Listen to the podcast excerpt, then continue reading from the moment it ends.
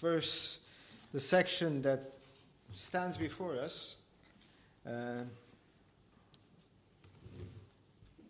begins what is called the body of the Sermon on the Mount. Jesus was a preacher. That comes as no surprise to any of us. He was the greatest of preachers. And as any great preacher, he has an introduction. He has introductions in his sermons.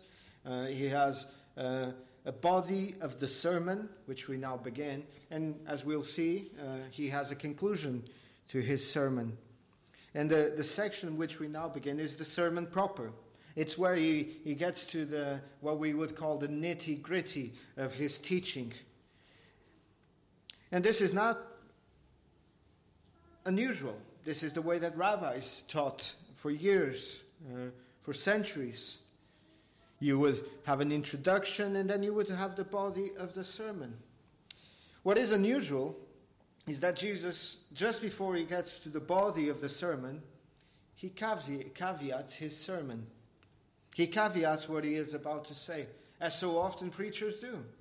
How many times have you heard me just before I say something that might be misinterpreted, caveating ser- uh, something that I'm about to say?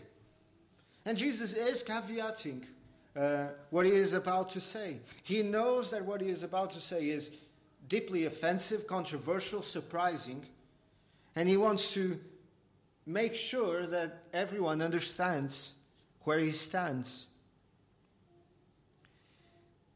He is about to challenge the rabbinic interpretation of the law of his day. And since those interpretations, by those who, who would be listening to him, those rabbinic interpretations would be considered uh, authoritative in law in, in themselves, uh, he clearly states from the beginning, he affirms from the beginning the inspiration and the authority of the law. And he demands, as we'll see, his followers to keep the law. Jesus anticipates the accusation that he is rejecting uh, the law because he is only actually rejecting the rabbinic interpretation of the law. Jesus anticipates that rejection, that accusation, by saying what we just read. So, this is how Jesus begins. He says, Do not think that I came to destroy the law or the prophets. I did not come to destroy, or to some translations put it, abolish, but to fulfill. Some of the statements that we are about to read from Jesus, not only in the rest of, the, of chapter 5, in these six antitheses, antitheses that Jesus is going to present, uh, but even in just this body, uh, this beginning, this, uh, this caveat, some of the statements that Jesus makes, is just about to make, are, are some of the most controversial, surprising, and shocking statements that, uh, of this sermon. Some of the most shocking statements that Jesus ever uttered in his earthly ministry. And they are shocking not just to the Jews that were listening, not just to the scribes and Pharisees that were uh, listening, trying to understand what is, this rabbi from Nazareth was teaching, but they are shocking, surprising, and, and uh, perhaps even uh, controversial for us as Reformed believers. But firstly, what is not shocking for us Jesus reaffirms and makes it quite clear in this caveat that he believes in the preeminence, the perfection, the, the permanence, the priority uh, of the, the Word of God. I, I, managed to, to get all P's. The, the, the, the preeminence, the perfection, the permanence, and the priority of God's Word. And this is important. And this is tantam, uh, this is uh, primary for us to understand. I was just saying to Peter uh, in, the, in the vestry, I confessed to him that I felt that this was perhaps one of the most challenging sermons that I ever preached. Not so much challenging to those listening, but challenging to the one preaching.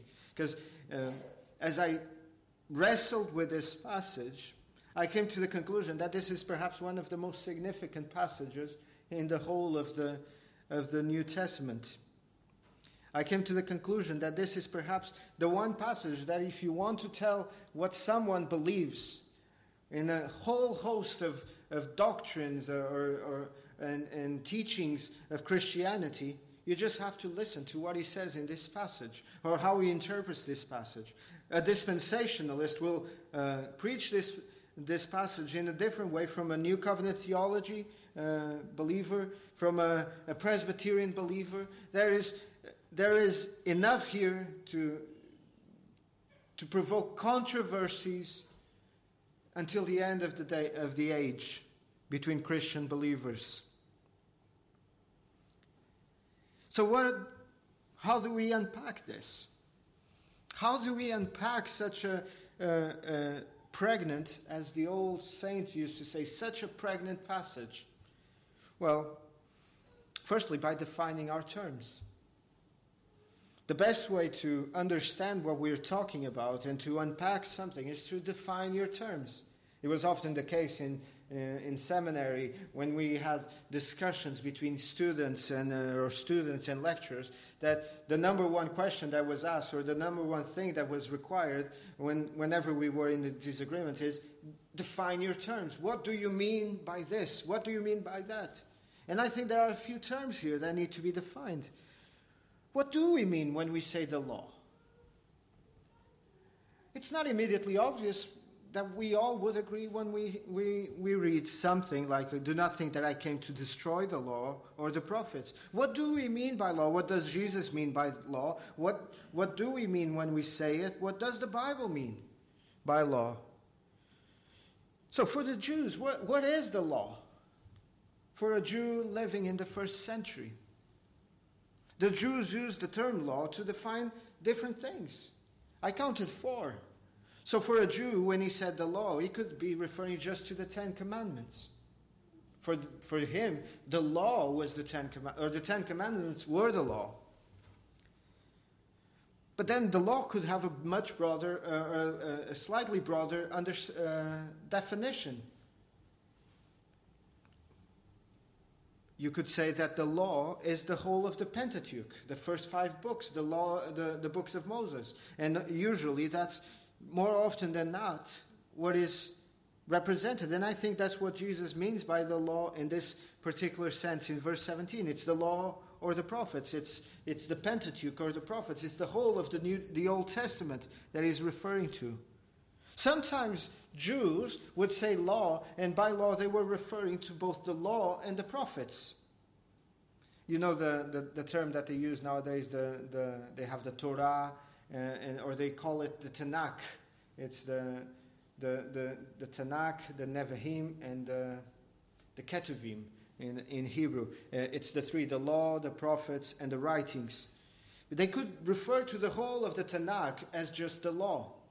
And they do, even today. When some, if you speak to a, a, a 21st century Jew and he says the Torah, most, many of the times when he says the Torah, is is referring to the whole of their Old Testament. But perhaps even more controversially, uh, or perhaps even more telling, is that Jews in Jesus' day, and even today, they will refer to the law as not only the writings, but also the oral law the rabbinical tradition of the elders. And this allows us to understand something. So often, Jesus was accused of breaking the law. And the guilty, uh, the guilty or innocent verdict depends on what you mean by law. And Jesus would admit to this. Yes, he is guilty of breaking the law, but not the law of God, not the Torah, not the, the, the Old Testament. He never broke the, any law and any commandment in the Old Testament. He broke the laws or the law of the, of the Jews. When Jesus uh, sat down with uh, uh, tax collectors and prostitutes and had table fellowship with them, he was breaking the, the, the Pharisees' law. But that's not the, the law in the Old Testament. Quite the contrary, I, I, would assume that Jesus would even go as far as to say uh, the, the, the Old Testament teaches precisely the opposite. When Jesus healed on the Sabbath, he wasn't breaking the, the, the Old Testament law, he was breaking the, scri- the scribal law. He was breaking the traditions of the scribes. And the scribes were the ones who distorted, disfigured, and, and transformed the Old Testament law. The scribes and the Pharisees who presented themselves as guardians of the law, as those who were the, the, the, the gatekeepers, and accused Jesus of breaking the law. In a rather ironic twist, they were the ones that were actually disobeying the law that they claimed to protect. So Jesus begins by saying, I did not come to destroy the law or the prophets. I did not come to abolish the Old Testament. I did not come to destroy, but to fulfill. The law of God, God's truth. The God's truth that is without error or failure.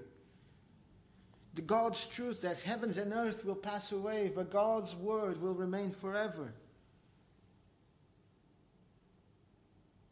That's what Jesus came to uphold, to fulfill. And what he says is that the, the righteousness of the citizens of the kingdom of God, that's verse 20, and we'll get there, that the citizens of the kingdom of God, their righteousness is mandatory. Their obedience to the law is required. And we'll get there once we come to, to, to verse 20. So, firstly, the preeminence of the law. Verse 17 I have not come to destroy the law or the prophets, but I, I come to fulfill. But first of all, what we see in the way that Jesus speaks is, is that there is no contradiction or no, no fighting between the Old Testament and the New Testament. Whatever we understand between Old Testament and New Testament, we need to see them as working together, as, as two pieces of the same puzzle.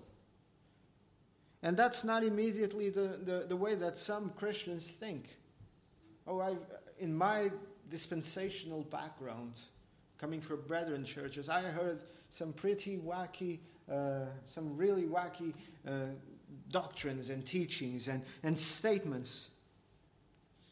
But what Jesus says here is that the kingdom of God is not in opposition to the law and the prophets. Whatever the Old Testament spoke of, it is still uh, valid, it is still there, and it is still uh, effective.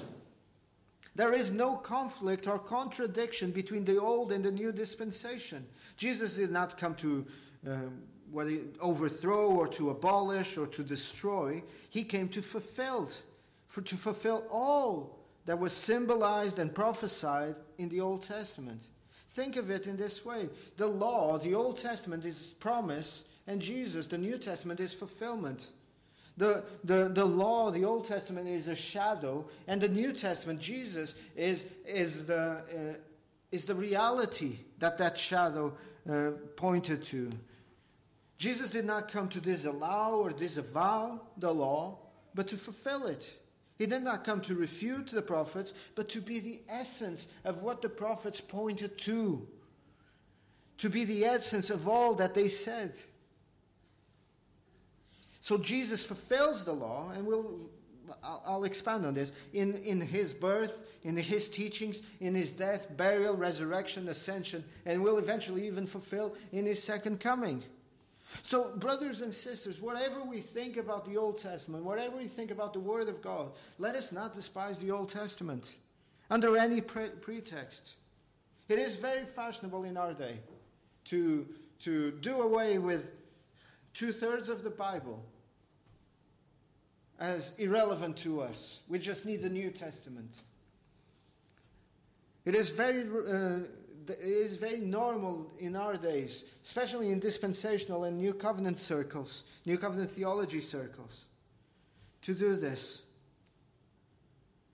And the answer that I give to any of, uh, of our dear brothers and sisters when I hear people say stuff like this is the simple answer. It, it, it's ridiculously simple, but it's actually the answer that we should give. We, as Christians, as followers of Jesus Christ, we should have the same view of the Old Testament that Jesus had. That's not a, a, uh, uh, a controversial statement. Well, however, Jesus saw the, the, the Old Testament, that's how we should see it. That fixes a lot of these problems, a lot of these discussions, a lot of these controversies. We should have the same view of the Old Testament as the author of the Old Testament had. That's Jesus, that's God. And the preeminence of Scripture is clearly affirmed. The preeminence of, of Scripture in this case is the Old Testament. By the time that Jesus says this, uh, there was only the Old Testament. Is clearly affirmed by Jesus and he says, I, am not coming to destroy, dismantle. I'm not coming to, to abolish or to cause you to disregard the Old Testament. I come to fulfill it. So you see, the Old Testament, whatever it is, however we, we, we unpack this, is, is not uh, something that can be dismissed. The, the Old Testament is what gives us Christianity, the Old Testament is what presents us the New Testament. If you think of the Old Testament as the, the embryo, Christianity is the full fledged baby being born. The Old Testament is a, a seed or a bud, and the, and, and the New Testament Christianity is the flower opening up. As my, uh, one, of, one of my lecturers in seminary used to say, uh, the, Old Test- the New Testament is just the appendix to the Old Testament. It just opens up all the things that are already there. And it, it, interprets it for us. You know, in a book, in, when you go to the appendix, he kind of gives you the interpretation of some of the technical terms. And basically, that's what he's saying. The New Testament relies and is founded on the Old Testament. And the same faith that saved Old Testament believers is the faith that we have. The same spirit that operates in us today was the spirit that was operating in them. There is, that is the teaching of the New Testament. But let's you say that I'm being a, a little bit heavy handed with our dispensational brothers. Let me, let me give you, provide you a little bit of balance and be heavy handed or, or uh, offer some criticism to our, our Presbyterian brothers in, our, in the Reformed circles that are closer to us. Pres- our Presbyterian brothers, when they come to a passage like this, they, they, they simply don't acknowledge the significance of Christ fulfilling the, the, the law and the prophets. For them, it's just yeah, he came and he, he, obeyed the law, and that's it. He came to obey the law. He's ratifying, basically. It's all the same. Nothing changes. So you see the, the, the two extremes of the, of the situation. On, on the one side, you have dispensational and New Covenant theology, and they break apart the, the, the Old Testament from the New Testament. There is, there is a separation between them. And then you come to the to, closer to us, I would say, but still an extreme uh, to the Presbyterians, and they, and they flatten out everything. The Old Testament is virtually indistinguishable from the New, the, the New Testament. The Old Covenant, uh, there is nothing new in the New Covenant in, the, in their estimation. But when Jesus says he came to fulfill, and this is the second term that perhaps we have to define after defining law, what does he mean? To understand what he means by fulfilling, we need to understand what he doesn't mean. What does he mean by destroying, or in, in, counter, in counterpoint to destroy? Uh, Jesus says he did not come to destroy, to abolish, but he came to fulfill. To understand one, we need to understand the other. Jesus is saying, I did not come to tear down or undo or set aside the, the Old Testament, but I came to fulfill. But then think about it. Didn't Jesus do away with some of the Old Testament laws? The sacrificial system is no longer valid. So whatever he means by destroying, it's not doing a, it's not so much the doing away with some of those things, because the sacrificial uh, system is no longer.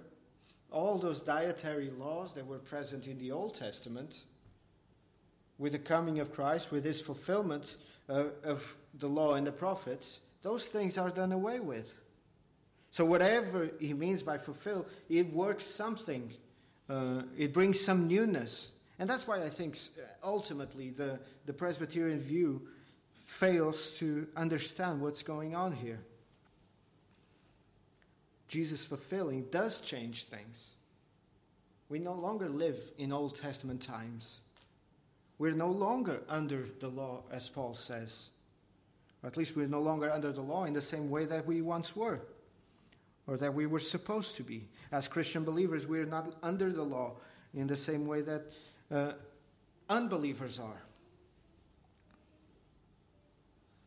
When Jesus says he came to fulfill, it's exactly the same word that is spoken by Matthew in all of those prophecies leading up to chapter 5 the, about the place where Jesus was to be born, so that it would be fulfilled, or the types uh, that were fulfilled by Christ. What Christ is saying to fulfill is, I come to shed light on all that the Old Testament is. The Old Testament is pointing to me, and I come to fulfill all of that, so that the shadow is gone and the, the, the reality comes in. Jesus is saying that all of those things in the Old Testament that were there pointing to him, they are fulfilled. So, yes, there are things in the Old Testament that are done away with. Traditionally, traditionally, Reformed believers have used the, the terminology of the three types, the three uh, categories of the law. You have the civil law, that was the laws for the, for the nation of Israel. And then you have the ceremonial law, that was, that, that was the sacrificial system. And then you have the moral law. And traditionally, what we believe, and I do believe this, is that those two, the civil and the ceremonial, have been done away with with the coming of Christ. The moral law is still abiding in a different way as well uh, to us believers, but it's still abiding. Uh, our brother Jeremy Walker, from uh, the pastor from Maidenbower, he calls it uh, planned obsolescence. Some of you might have heard this term, planned obsolescence, a few years ago. There was this big controversy with a, a, a, an American uh, smartphone uh, manufacturer. They found out that somewhere in the, in the software of the phone, uh, this big, uh, huge uh, company was installing software uh, that made it so that after three, four, five years, the phone would start to glitch. The phone was perfectly fine, but all of a sudden, every single phone after four or five years starts to have battery problems, overheating problems, whatever it was, I don't remember. And this was a planned obsolescence. What they were trying to do is, we need to get these phones to be, uh, to be rubbish so that people buy new phones. There, there was a nefarious reason, a nefarious planned obsolescence, but it was, it was planned. This needs to be phased out. This is meant to be phased out so that the new comes in.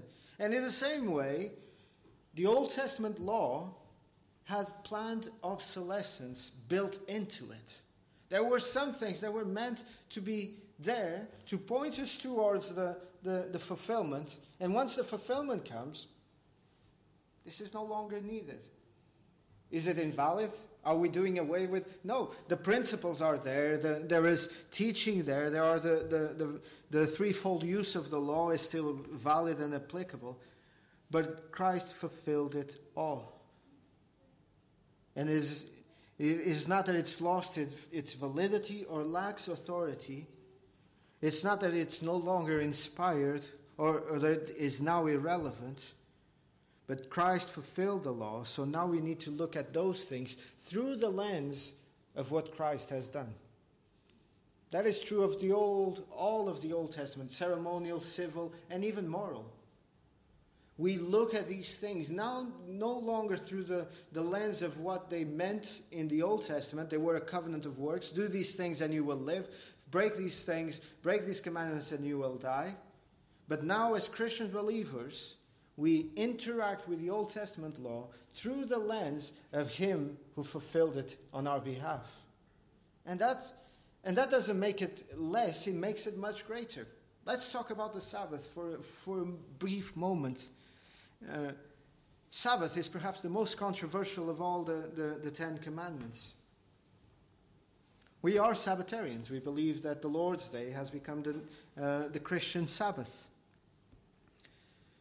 But in light of this, the Christian Sabbath doesn't lose, in light of Christ's fulfillment, Christian Sabbath doesn't lose its, uh, its potency and its uh, beauty. The, the Christian Sabbath is much greater than what it was in the Old Testament. That's why I'm so upset whenever I hear Christian believers, brothers and sisters, uh, treat the Christian Sabbath as if it is the, the Old Testament Sabbath, as a place to keep all these, these rules and these, these legislations. It's not that. We are called to keep the Christian Sabbath. But we keep it in light of what Christ has done and the freedom that we now have in Him. That doesn't mean that you're allowed that doesn't mean that you, you can go and play football, or, but it means that we are no longer under the, the, the, the stricture uh, and the, the strictness, that is, of the Old Testament. Jesus fulfilled it. Let me put it to you before I move on to, to the last three verses in, in very quickly. How the confession puts it. I don't quote the confession that often, but I do use the confession as, as my framework. This is how the Confession of 1689 puts it. Listen to the, how they understood it. Although true believers, that's you and me, brothers and sisters, although true believers are not under the law as a covenant of works, to be thereby justified or condemned. So, what, what was the understanding of our forefathers in the faith? That we're no longer under the law to be justified as a covenant of works. We're no longer under the law to be justified or to be condemned. Yet, there is a but, but it is of great use to them as well as to others, in that as a rule of life, it informs us of the will of God and, and of our duty. It directs and binds us to walk accordingly.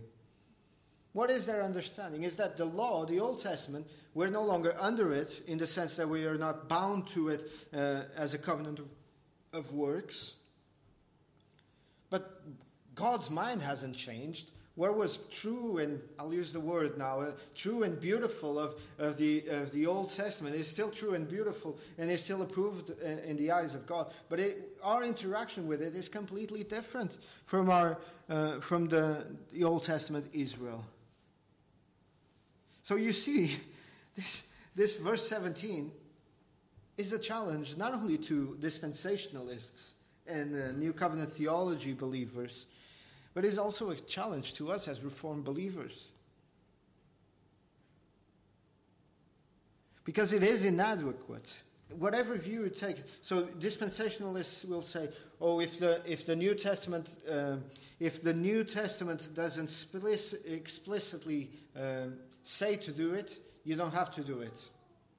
And that's how you end up with not holding to the Sabbath and all kinds of things. It's usually the Sabbath. So new dispensationalists will say, if the New Testament doesn't say to do it, we don't need to do it.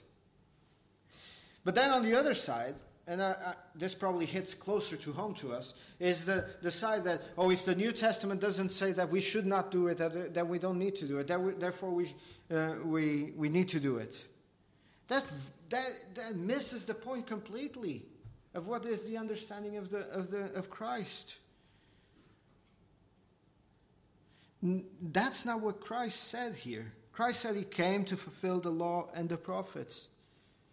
So that every Old Testament text must be viewed in the light of Jesus' person and ministry.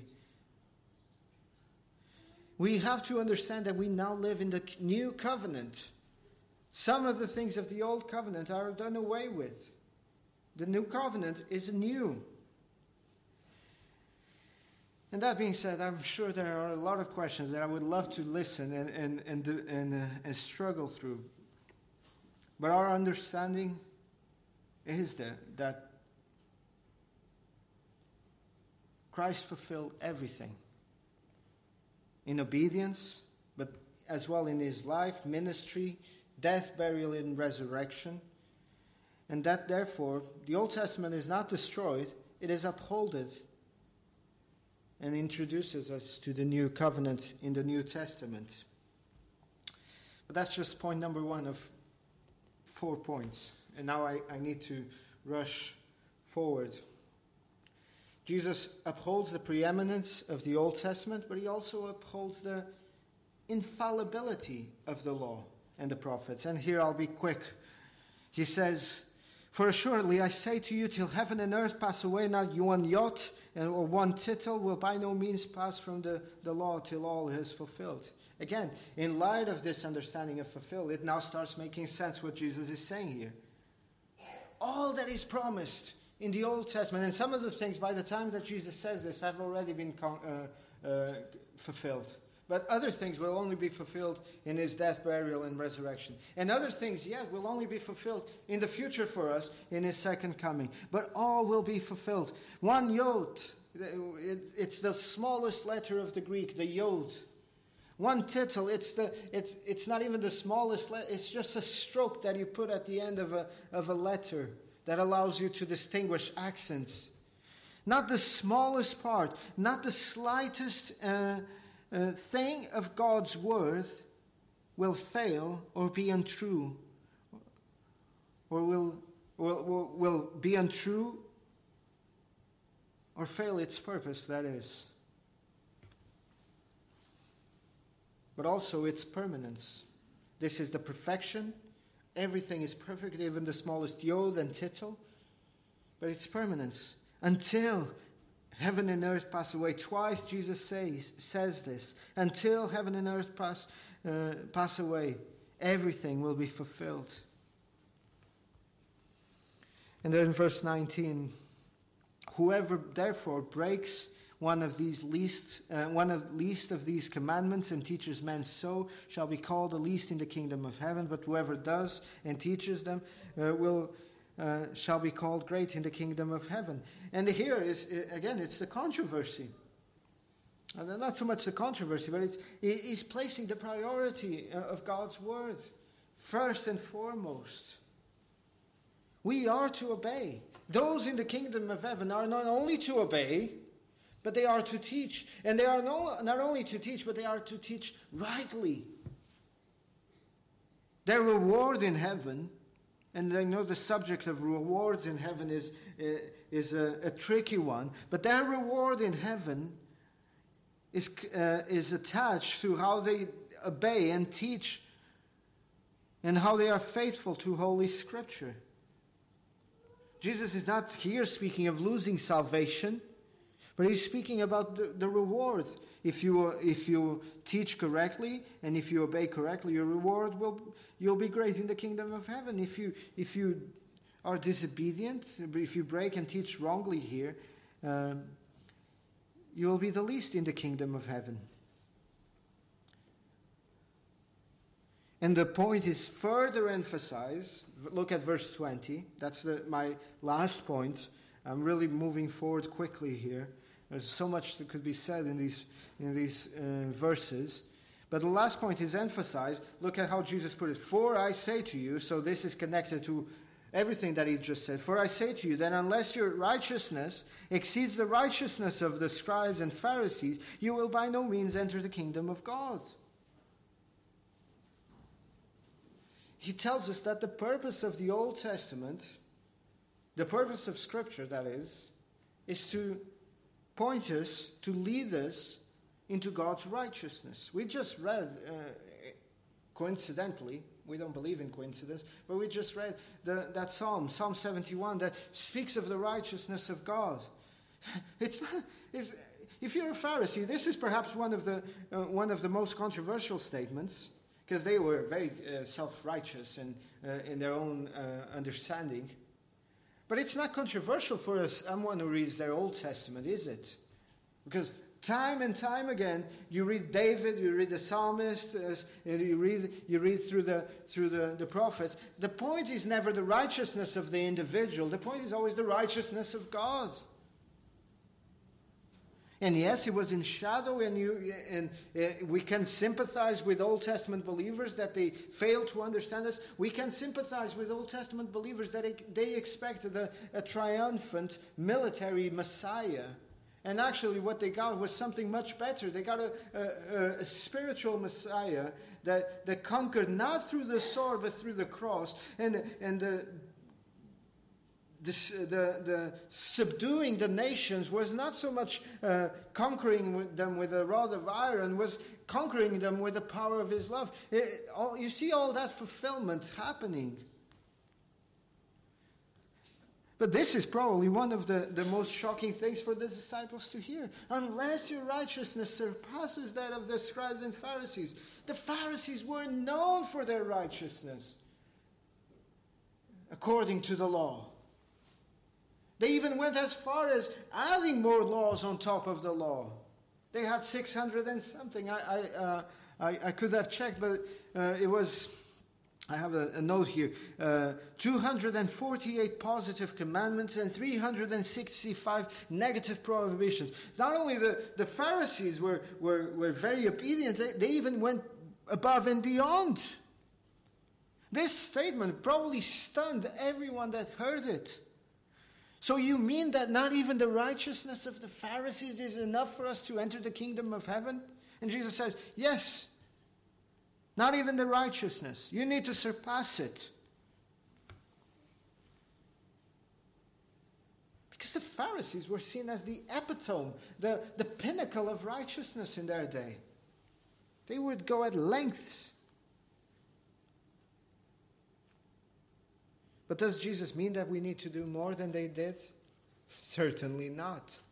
What Jesus says about surpassing this, the righteousness surpassing is not Jesus advocating for a, a salvation by works theology.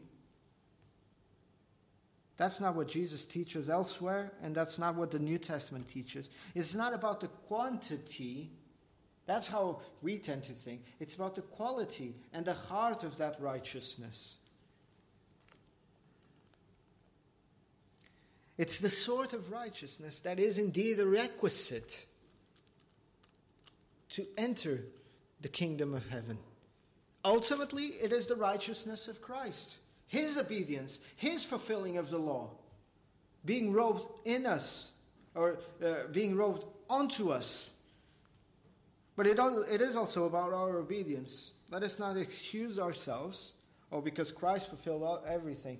That's how often how our carnal minds think. Oh, Christ fulfilled everything. I have his righteousness. I can go and live life as I want to. And I do not need to be concerned. I can do whatever I want. Now, Jesus makes it clear that there is a, a, a righteousness that, that is performed by us, that there is an obedience element, and not breaking uh, the least of these commandments uh, element. he is saying that Jesus is, that his disciples, the citizens of the kingdom of heaven, must be characterized characterized by a righteousness that surpasses the scribes and Pharisees. What was the, the, the righteousness of the scribes and Pharisees? In very quickly, and I'll give you a few uh, points. Uh, these are not my own. This is from the, the late Dr. Lloyd Jones, but, he is brilliant uh, in his exposition of the Sermon on the Mount. He says that the basic charge that Jesus is leveling against the Pharisees is that their righteousness was purely external and formal instead of the heart. He says that the, the second charge is which our Lord brought against the scribes and Pharisees was that they were obviously more concerned with the ceremony and less with the moral, the principle behind it. And the thirdly, the, the next charge which our Lord brings against the Pharisees is that they were clearly primarily concerned about themselves and their own righteousness, with the result that they were almost invariably self satisfied, self centered. This, this is my addition. In other words, the ultimate object, the ultimate uh, uh, goal of the Pharisee of Jesus' day was not really to glorify God was not really to love God by being obedient to his commands, was to put on this veneer of religiosity, of self righteousness, and parade themselves so that everyone could see, look at how holy I am. That's what that was the problem. And that's why Jesus says, unless your righteousness suppresses that, And basically, Jesus is saying that righteousness is not really that high. It's not really righteousness at all. It's not the righteousness that God wants. Unless your, your righteousness surpasses them, which is to say, is, is not flowing just from the externals, but flows from the heart of obedience. Unless your righteousness surpasses the righteousness of the Pharisees, you will by no means enter the kingdom of heaven. Jesus is not saying that we need to make ourselves righteous in order to enter the kingdom of heaven. There is no righteous, no, not one. Every mouth is stopped in the presence of the Holy God. We are all guilty before God, the righteous one.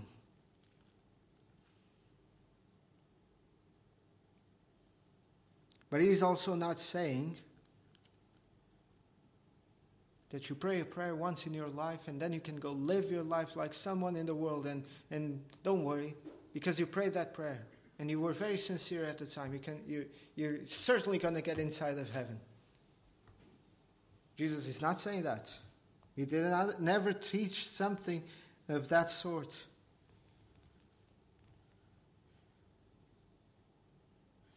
our lord jesus is teaching us that the proof of our having truly received the grace of God in Jesus Christ is that we are living a righteous life. Faith and works go together in the James kind of term uh, situation. Show me your faith, and I'll show you my faith through my works. Faith and works, uh, faith begets works. Faith gives birth to works. Faith shows itself by works. And now lest, lest you think that this is my Bible doctrine, that, that I'm, that I'm uh, uh, misquoting James, even perhaps. Listen to the words of the Apostle Paul Be not deceived. And he's not speaking to the world, he's speaking to the church in Corinth, to believers. Be not deceived fornicators, idolaters, adulterers, extortioners, none of them shall inherit the kingdom of God. It is no use for us to say, "Oh, I believe in Christ. I, have I, have given my life to Him, but, uh, but, but I'm a carnal Christian."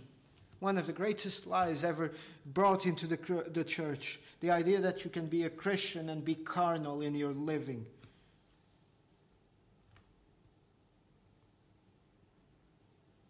No, when you receive the grace of God, the grace of God releases you from the shackles of the law.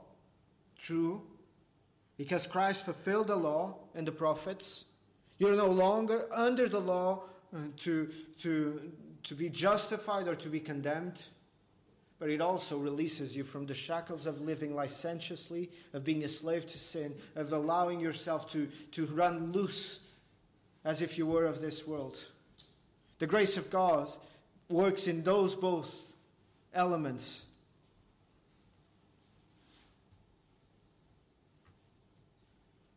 And the big difference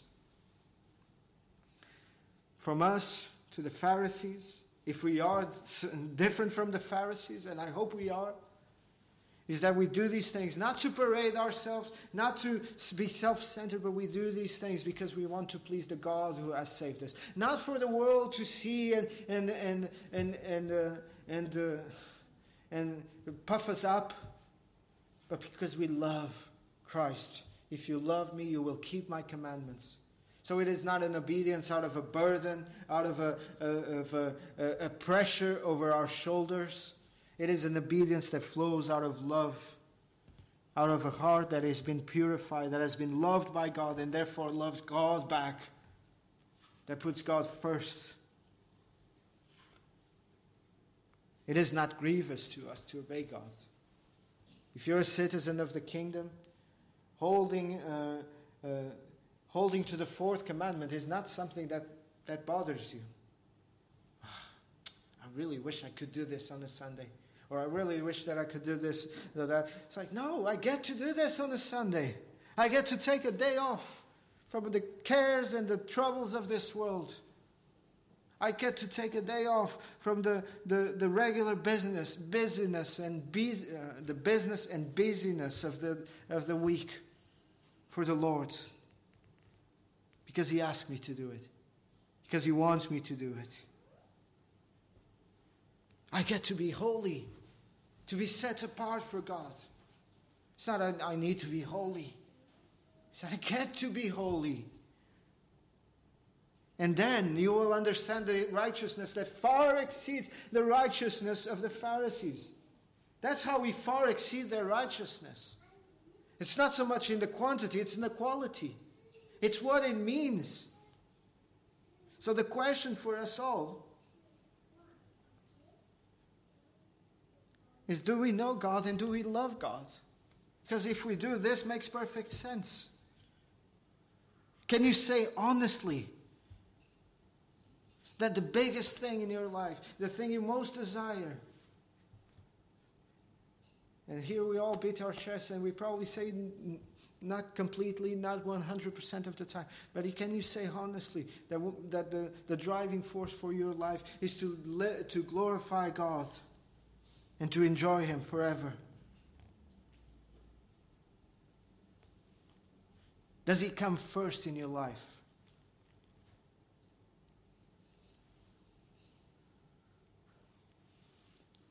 There was once a Pharisee, a real Pharisee, a Pharisee like the Pharisee that our Lord Jesus speaks here. A Pharisee that was so good, so perfect, so obedient. He wrote about himself that he was the greatest of Pharisees. According to the law, he was blameless. There was nothing that anyone could point a finger at him. He was a Jew of the Jews, an Israelite of the Israelites according to all of this obedience, everything he had, nothing he was missing. But then Jesus steps in. And he looks at the law through the, the lenses of the fulfilled, uh, uh, of the fulfillment in Christ Jesus, the Messiah, his Messiah, the Messiah that he longed for. And he now looks back at all of that obedience and he says, You know what? It was all dung. It was all rubbish. It was all worthless. Why? Because I had it all wrong all, the, all this time. It's about Him. It's not about me. It's about Him and the glory of Him and His honor what things were gained to me. Those things that I thought were so good in my life, those things that I thought were on, on my on the, on, on the on the treasury of my on my spiritual bank account that were working on my behalf, accruing me treasures in heaven. Those things were actually the things that were pulling me down. That righteousness that I had according to the law was actually what was pulling me down. So you see, it's not too hard to surpass the righteousness of the Pharisees in this case. Just need to see things as they really are. Paul says, I am the living illustration of a Pharisee who had all the credentials, but now I count on the righteousness of Christ. Most of you are Christians here this, this evening. You love the Lord Jesus Christ? And my pleading to you is love Him more. Not obey, but love Him more. And then obedience will be the easiest thing. That's my, my, my contention for myself. Why I find it so hard to obey? Because I, I lose track of why it is that we obey. I miss the heart of the matter that is love for God. Because then obedience is the easiest thing in the world. For those of you who are not Christians, and you're still trying to earn your way, if I die, or I'm not a Christian, but, but I'm a really good person at heart. Someone said to, to, uh, to us recently on the, on the doorstep, oh, well, I, I do all the things that my mom would do. And my mom was a really good person. And I know that when I, uh, I, I, believe that when I die, God will look at those things. Yeah. not worth it, not good enough. What you need to do is to stop trusting in yourself. That's uh, this self centered, I'm a real, really good person, and I know that God will look at that goodness and save me. And trust the one who is truly God, our Lord.